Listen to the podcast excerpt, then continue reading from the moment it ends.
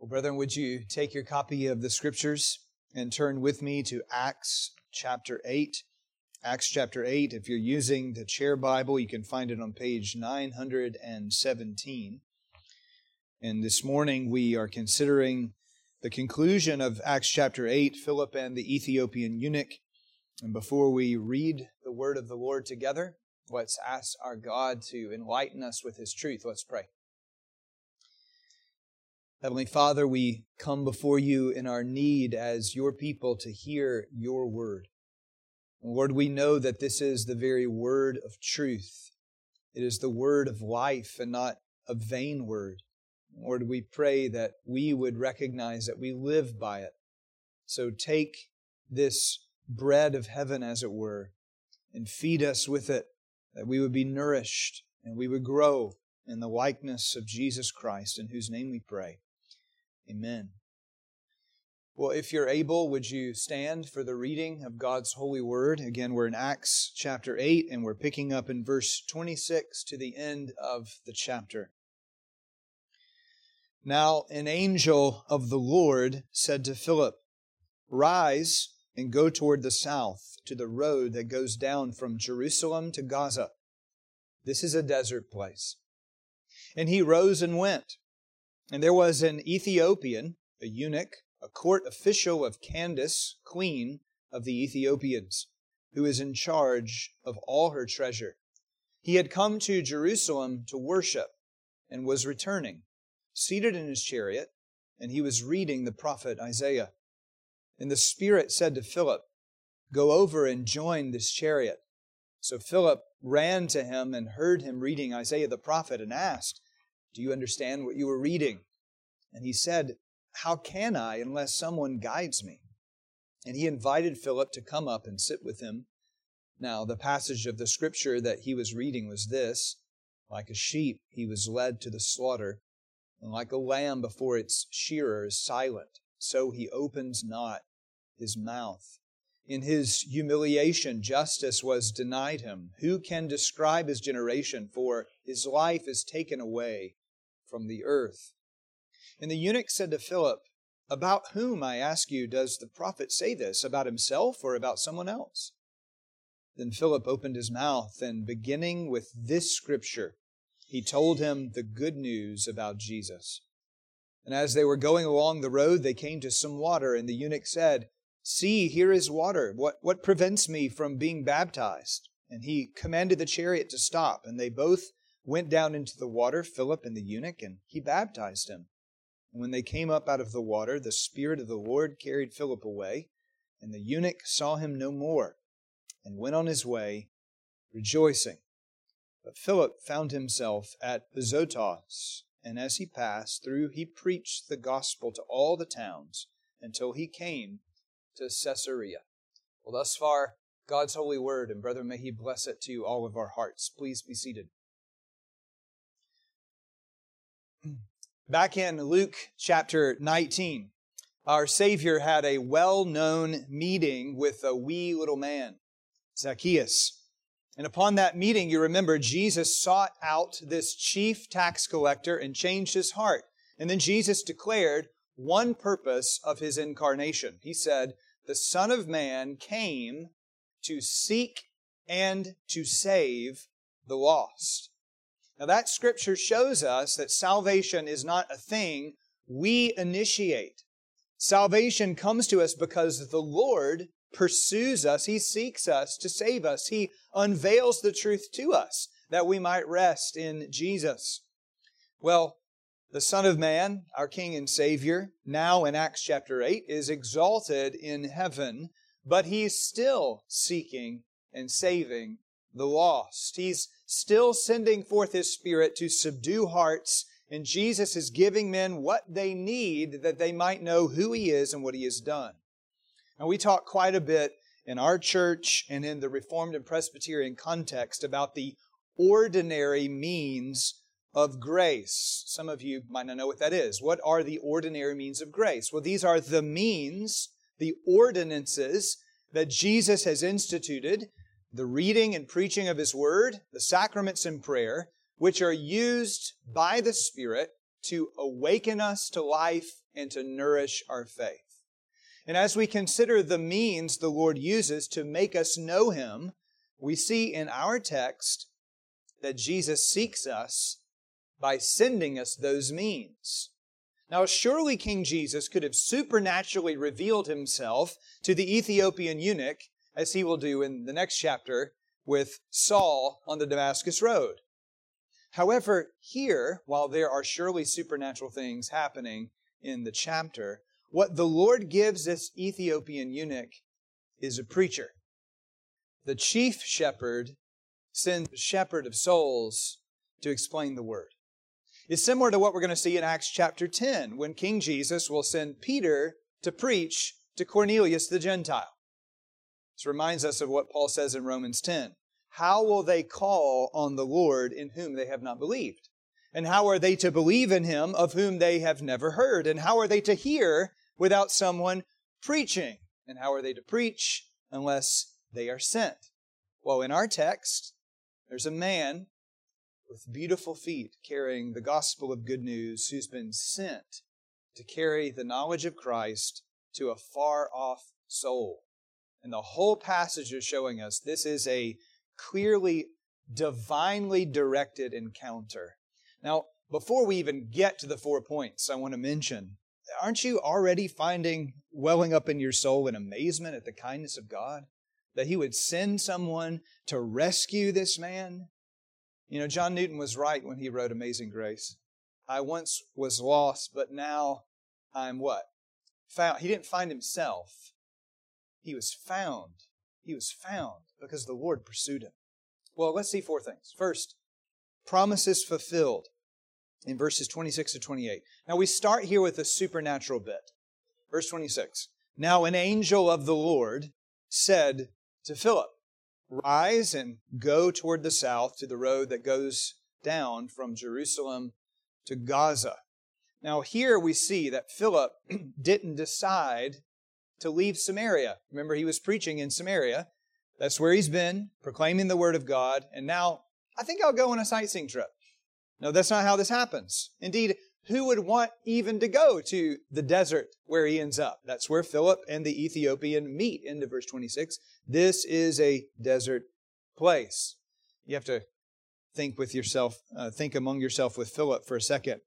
What are you doing, Lord? Where are you taking me? Who am I going to meet here? And that's not even to mention the very successful ministry Philip was having in the city of Samaria. But Philip goes to this place. Why? Because he's directed by an angel of the Lord. Noah built an ark because God told him to. Abraham took his son to sacrifice him because God told him to. Joseph takes his wife Mary and the baby and goes to Egypt because God tells him to. God may tell you to do strange things sometimes in the scriptures. But really, the principle here is are you ready to obey him with whatever he requires? Do you trust him? That's what Philip does. And this is also a quick reminder to us, as Philip is sent, that while men are used of Christ to advance the mission, to advance the gospel, men, that is mere men, are not driving the mission. King Jesus is directing Philip to go. And much like Jesus once came to the exact place where Zacchaeus happened to be up in a tree and said, Zacchaeus, hurry and come down. You've sang this song, a lot of you, most of your life.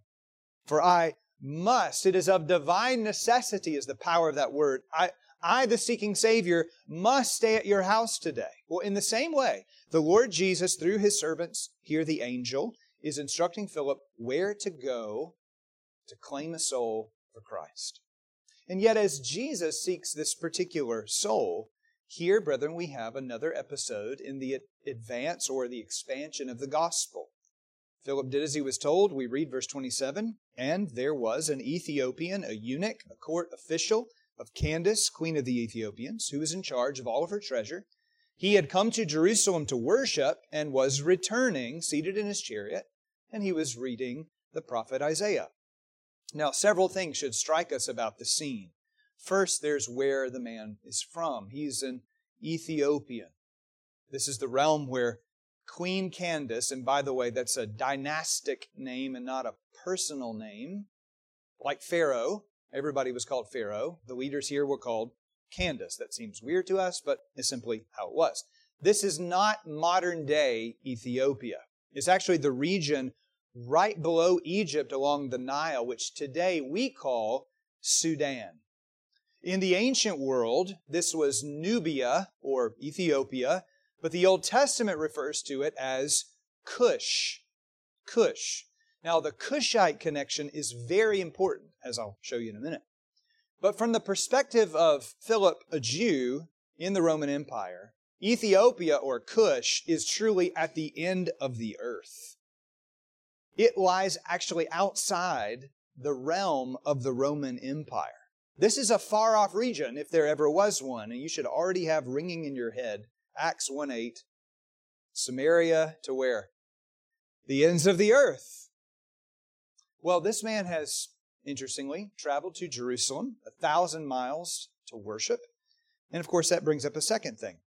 Because he's a eunuch, that is a, a castrated male, typical feature actually in the ancient world and among the royal court, he couldn't truly be part of the people of Israel. He, he couldn't be a Gentile convert, a, a proselyte. Eunuchs were forbidden from entering the assembly of God's people, Deuteronomy 23, verse 1.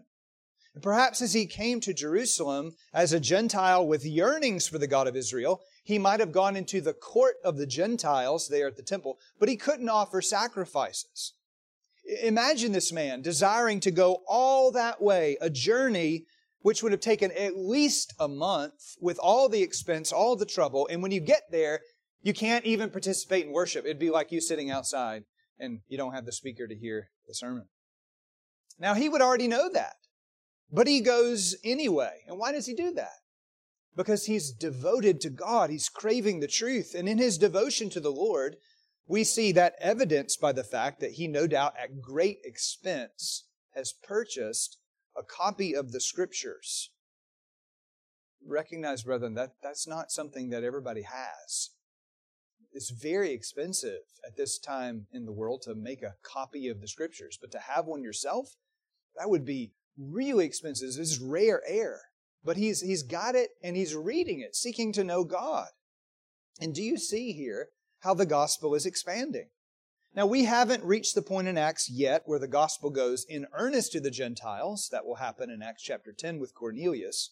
But here's this man on the fringes of Judaism, a little less connected even than the Samaritans, a Gentile with interest in being a proselyte, but unable to be, because he's a eunuch, to him. The gospel is about to come.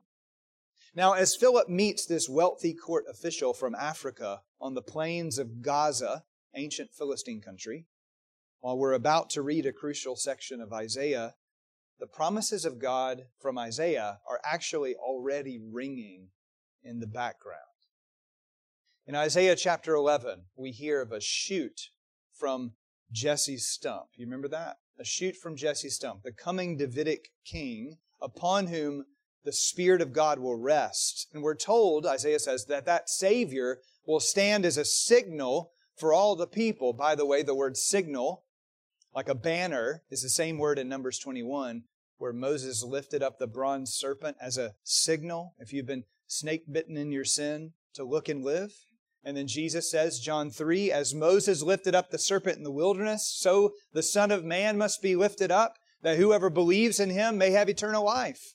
Isaiah 11 is prophesying these things, talking about Jesus' coming death and resurrection to save the nations. And one of those nations that Isaiah 11, verse 11 says that the Lord will extend his hand to to recover a remnant is Cush. You guessed it. Isaiah 18 goes on to speak of the Cushites one day bringing tribute that is coming to worship the Lord of hosts. You see, the promises made in Isaiah already anticipate Cushites like this man being saved. But of course, this man's Gentile status isn't his only obstacle. He, he's a eunuch, he's a man separated from worship.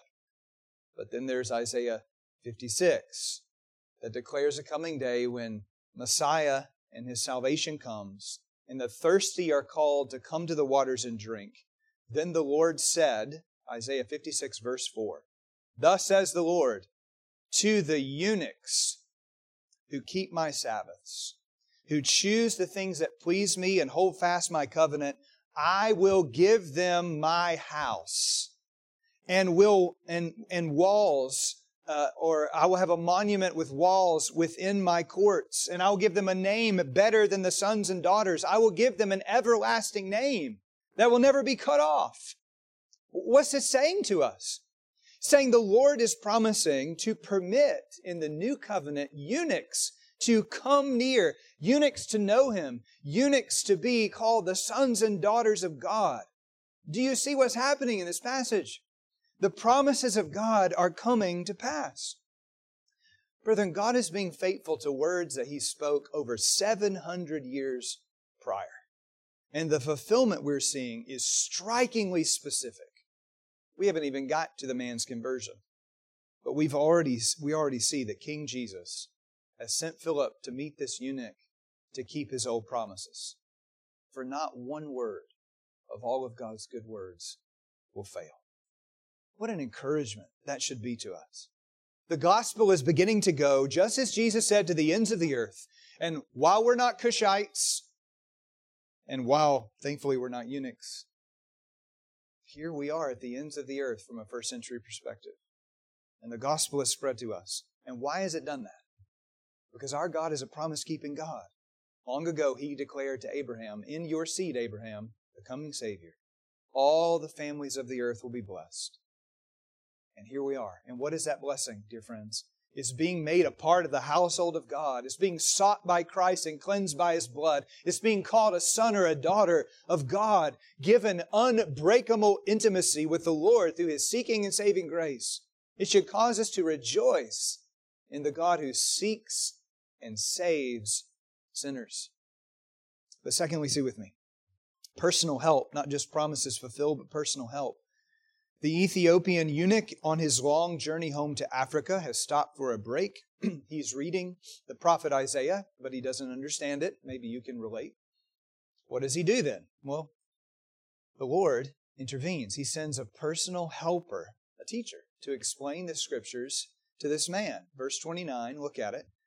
And the Spirit said to Philip, Go over and join this chariot that would be a thing you might not want to do because you don't know who this guy is or how powerful he is. Decorum would say, stay away. But he's told by the Spirit and he does it. And the Spirit, and so Philip ran to him and he heard him reading Isaiah the prophet. By the way, it was customary when you read the Bible to read it out loud. He was reading Isaiah the prophet and asked, Do you understand what you're reading? He doesn't. Uh, he needs help. He needs an instructor. And he's humble enough, though he's wealthy in a royal court, to welcome Philip to sit with him in the chariot. And then we're told exactly the passage that was being read. It's Isaiah 53, verses 7 and 8. Now, Isaiah 53 is the fourth servant song. It is the most famous prophecy of the substitutionary death and resurrection of Jesus Christ. This passage is quoted at least seven times in the New Testament. John the Baptizer used this text to shape his declaration Behold, the Lamb of God. And you see that connection in these verses. There was one like a sheep led to the slaughter, like a silent lamb before its shearer. And in his humiliation, his life was taken away. The prophecy is indicating the Savior would be humiliated. He would be deprived of justice. And why would he die? Well, Luke doesn't quote the relevant section of Isaiah 53, but just prior to what we get in the quotation is Isaiah 53, verse 6. All we like sheep have gone astray. Each one of us has turned to his own way, and the Lord laid on him the iniquity of us all. The eunuch asked the natural question in verse 34 About whom is the prophet speaking? Is he talking about himself or someone else? And then Philip brings the key to unlock the purposes of God in the Old Testament. Jesus, his person and his work. And we read verse 35 in beginning with this scripture, he told him the good news about Jesus. That Jesus is the Lamb of God who suffers for the sins of his people. Jesus is the complete or full sacrifice. Jesus is the spotless one who makes himself a guilt offering.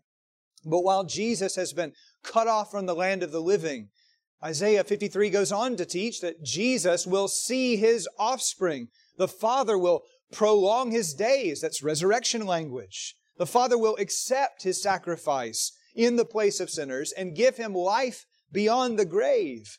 Jesus will bear our iniquity, and Jesus will make everyone who believes in him to be accounted as righteous before God. You see, beloved, what we need is a perfect sacrifice to satisfy divine justice. And even if we were to come like this eunuch and we could bring innumerable bulls and goats, they can't take away sin. We need a sacrifice who will truly represent us, a man. And that's what Jesus is, the God man. He can be our substitute because he's one of us. But as one of us, he's uniquely flawless, unblemished. He has a perfect record to put in the place of your corruption. is the great exchange. Jesus gets all your bad record. You who believe in him get his perfect record. And he's willing to pour out his soul to death, to be numbered with the transgressors, to make atonement for our sins. What an incredible, mind numbing thing that God was pleased to spare not his own son, but to give him for the ungodly. And what an unthinkable thing that Jesus himself would take our sins upon his shoulders and do whatever is necessary that we could be credited with righteousness before the Father. Now, one wonders, after starting with Isaiah 53, what other text Philip used to explain the gospel. Because beginning with this scripture, he told them the good news about Jesus. Wouldn't you have loved to be there in the chariot and to hear what all was said? Don't you wish that Luke would have recorded the details? Well, why doesn't he do that? Probably because we've had a record of preaching in the kind of text that's already been mentioned. We've already heard in Acts of preaching using Deuteronomy 18. Jesus is the, he's the one prophet like Moses, but the greater prophet to come. Or Psalm 16. Someone in David's line is going to live beyond the grave. That's Jesus. Or Psalm 110.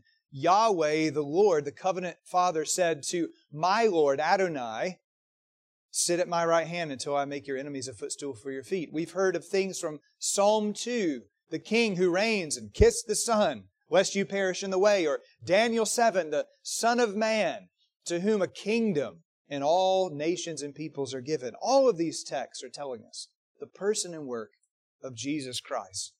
What we're seeing, brethren, is if we don't read our Old Testament with our Jesus eyeglasses on, we don't get it. We don't get it. We have to bring Christ to bear on the message that God has been giving from the very beginning. And as we read of Philip sharing and explaining the good news of Jesus to the Ethiopian, we are again reminded of ordinary means. The Spirit of God is the one who gives understanding as we read the Scripture. But how does the Spirit ordinarily give us understanding? The Spirit uses spirit filled teachers. He fills men with the knowledge of Christ, and then he has them share that knowledge because faith comes by what? Hearing, and hearing the word of Christ. Now, we all here this morning may not be called to the office of evangelist like Philip was, but the scene begs a question Is our mind filled with Scripture, with Jesus as the fulfillment of God's saving plan so that we could share the good news with other people? Do we have the Word of God dwelling richly within us so that we can explain it, so that we could tell God's great purpose of redeeming through the blood of Christ? You may never have such an extraordinary opportunity where someone just happens to be reading Isaiah 53. But are we ready?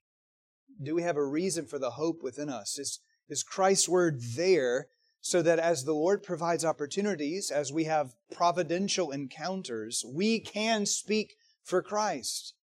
Philip here isn't just a motto of preaching, as he is in Samaria. He's a model of personal evangelism. Do you have a word to share? If you don't know how to explain the gospel, then it's time to go to Sunday school. You need to do some work. You need to make sure you can be clear about this. It doesn't mean you have to be the most eloquent person in the world, but can you articulate what it is the Lord has done in his purposes, how he saves sinners. Brethren, that is a thing that we must be able to do. Thirdly, see, a profession of faith. Luke doesn't record it here, but we would do well to believe that Philip, as with all the other examples of proclaiming Christ in the book of Acts, concluded his explanation of the good news by calling for a response. And what is the response we've heard in Acts 2, Acts 3, Acts 5, Acts 8? Repent and believe in the Lord Jesus Christ. That's been the repeated pattern. And clearly, as the Ethiopian eunuch heard all of this about Jesus, he believed the gospel. Indeed, his heart longed for this glorious attachment to the Savior of his soul who sought him as an outcast. For as his entourage gets going again on the road south, we read, verse 36, that they came to some water, and the eunuch said, See, or better, behold, here is water. What prevents me from being baptized? Now, the question tells us that not only did Philip call this man to repent and believe, and he clearly has, but Philip probably spoke as Peter had at Pentecost. Acts 2:38. Repent and be baptized every one of you in the name of the Lord Jesus Christ for the forgiveness of your sins, and you will receive the gift of the Holy Spirit. Christian baptism, while not essential to salvation, the thief on the cross didn't come down to get baptized first before Jesus said, Today you will be with me in paradise. Christian baptism is nevertheless a vital and obedient response to Christ. What did Jesus say when he commissioned the apostles with the mission of the church?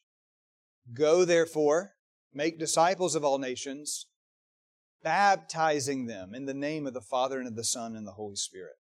The Lord Jesus has ordered his people to receive baptism. And baptism recognizing the grace of God in Christ, how the Lord sought me and bought me with his precious blood. In baptism, there is a pledge of our allegiance to the Lord, how we're set apart for the Lord. Or as our larger catechism puts it, baptism is a sign of our admittance, or we would say entrance into the visible church. Baptism is a means to evidence, and I love this language of our larger catechism. Baptism is a means to evidence. Listen to this language.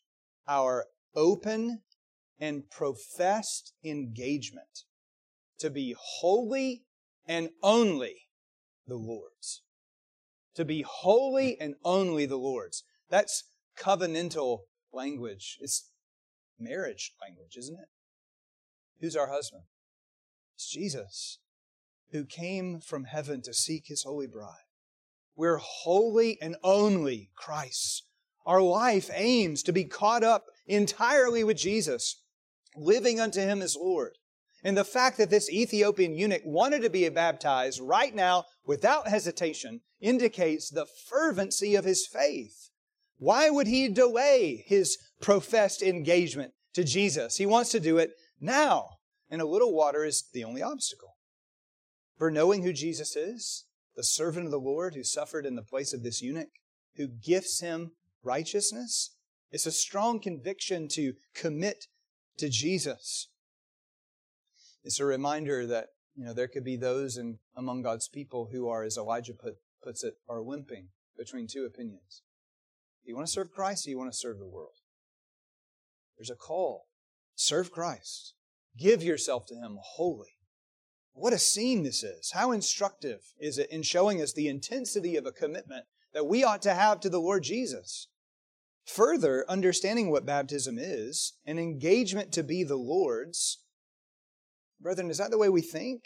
That we live moment by moment believing I have been bought with a, a price. I belong to Jesus.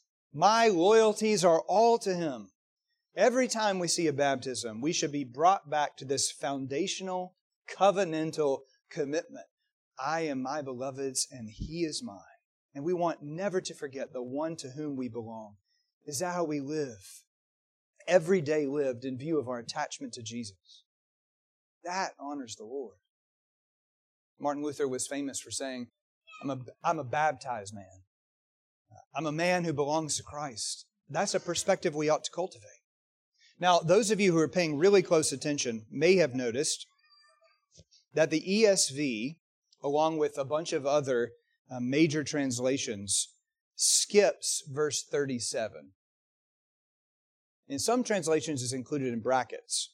And the New King James Version reads, And Philip said, If you believe with all your heart, you may, that is, you may be baptized. And he answered and said, I believe that Jesus Christ is the Son of God. The ESV and other translations do not include this verse for a very simple reason. It is missing from virtually all the early manuscripts. It's missing from virtually all the early manuscripts. Surely the eunuch made some profession of faith like this, that he declared he believed in Jesus. We're not given the whole context of the conversation.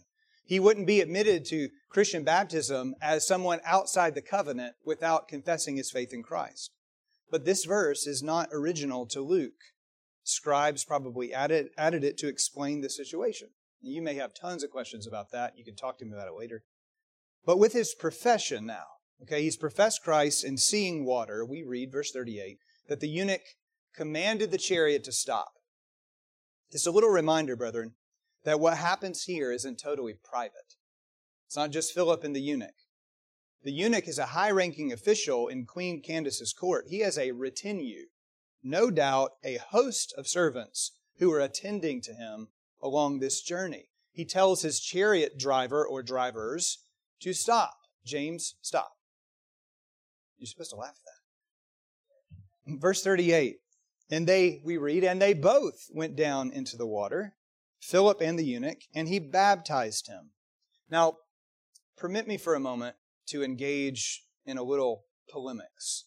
All right, just stick with me. This is important. And I, am a Presbyterian, so I, I feel compelled to speak on this issue.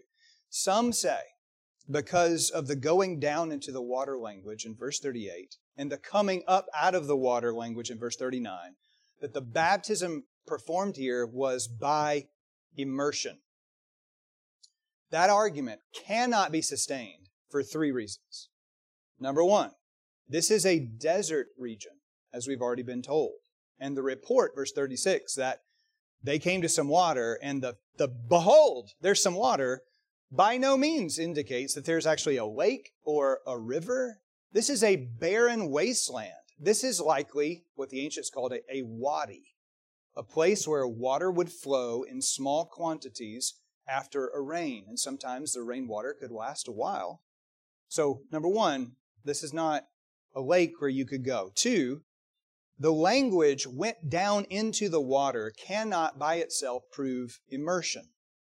This same language, same lingo entirely in the Greek is used in the Greek Old Testament in Judges 7 of Gideon's men simply going to the water's edge.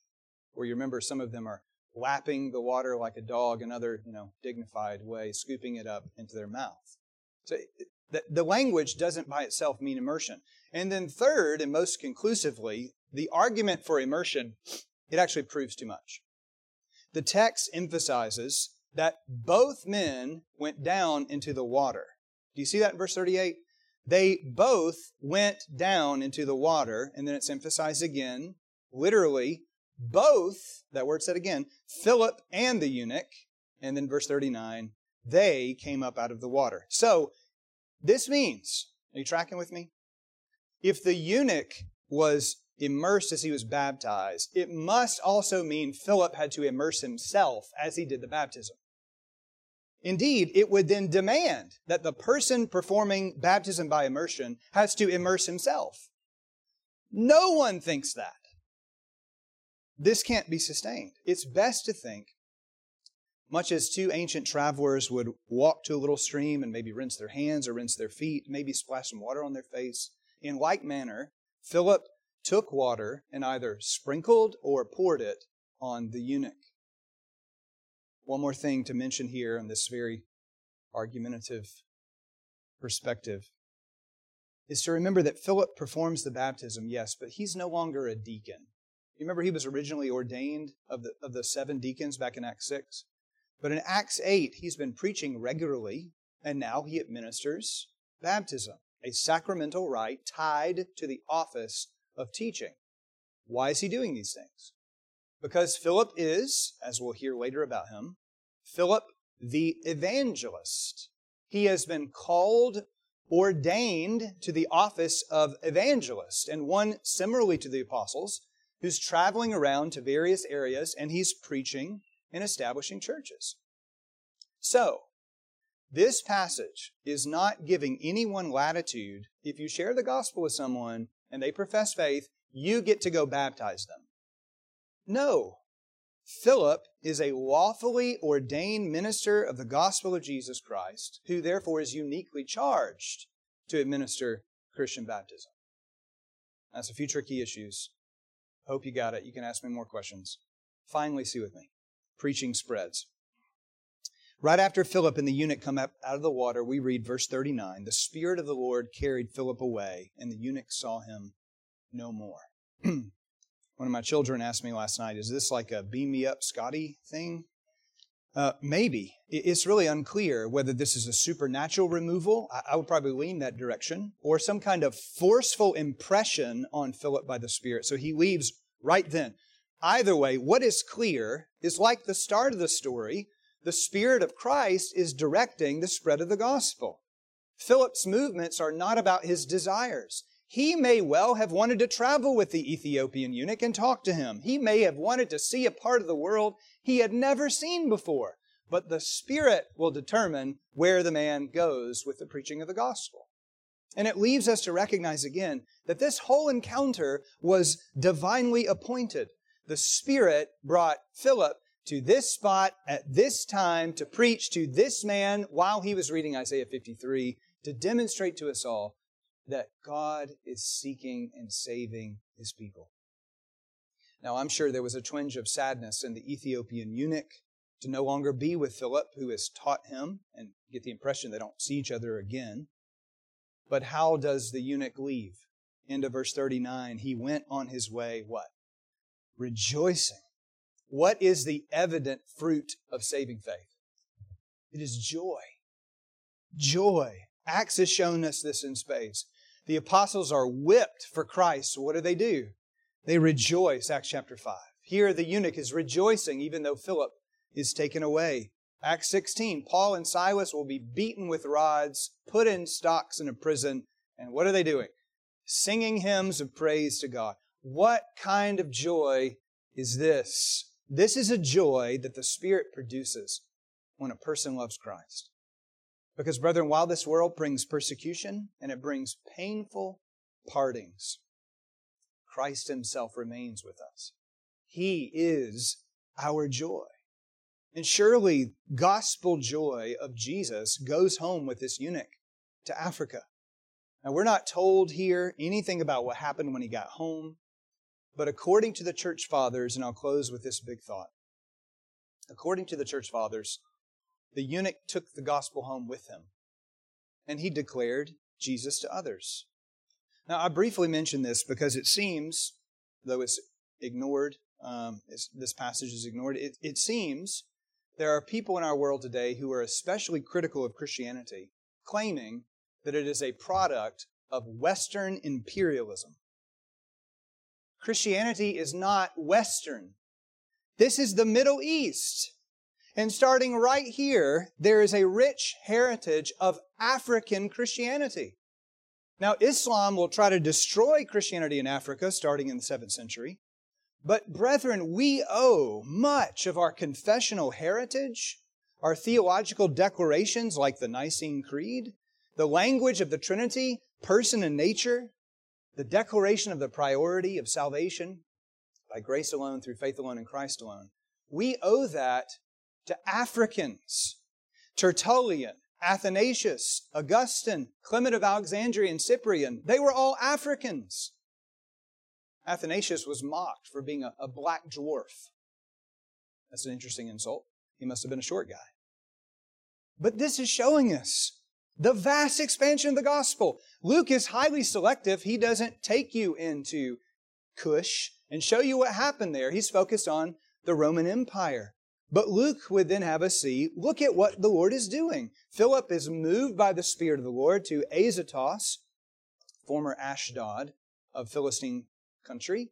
And then he goes on another 55 miles north to Caesarea, verse 40. He preached the gospel to all the towns until he came to Caesarea. All up the Mediterranean coast throughout the region of the Roman Empire, Philip is carrying the gospel. Look at what the Lord is doing. He's using the foolishness of preaching to take Christ all over the world. And indeed, brethren, what is the means the Spirit would have us use today to declare Christ?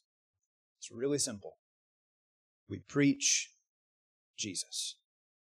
We declare the same gospel that Philip did. Christ is a fulfillment of Scripture. Christ died for our sins according to the Scriptures. He was buried. Christ was raised from the dead according to the Scriptures. He was seen. Repent and believe in Him. This is the message that's turning the world upside down. And may we carry it with us. Let's pray together. Heavenly Father, we thank you for your word. We thank you for the many, many things you show us of how you keep your promises, how you are willing to seek and save the far off, the ungodly, and bring them home to yourself. You are kind to give us teachers to instruct us in the scripture. And Lord, you even give us this outward sign and seal, baptism, to show us your grace to us and to give us opportunity to uh, profess our loyalty to you. Lord, we thank you that your power is truly awesome. And we pray that we would stand astounded in view of your amazing grace. And we pray this in the name of the Lord Jesus Christ. Amen.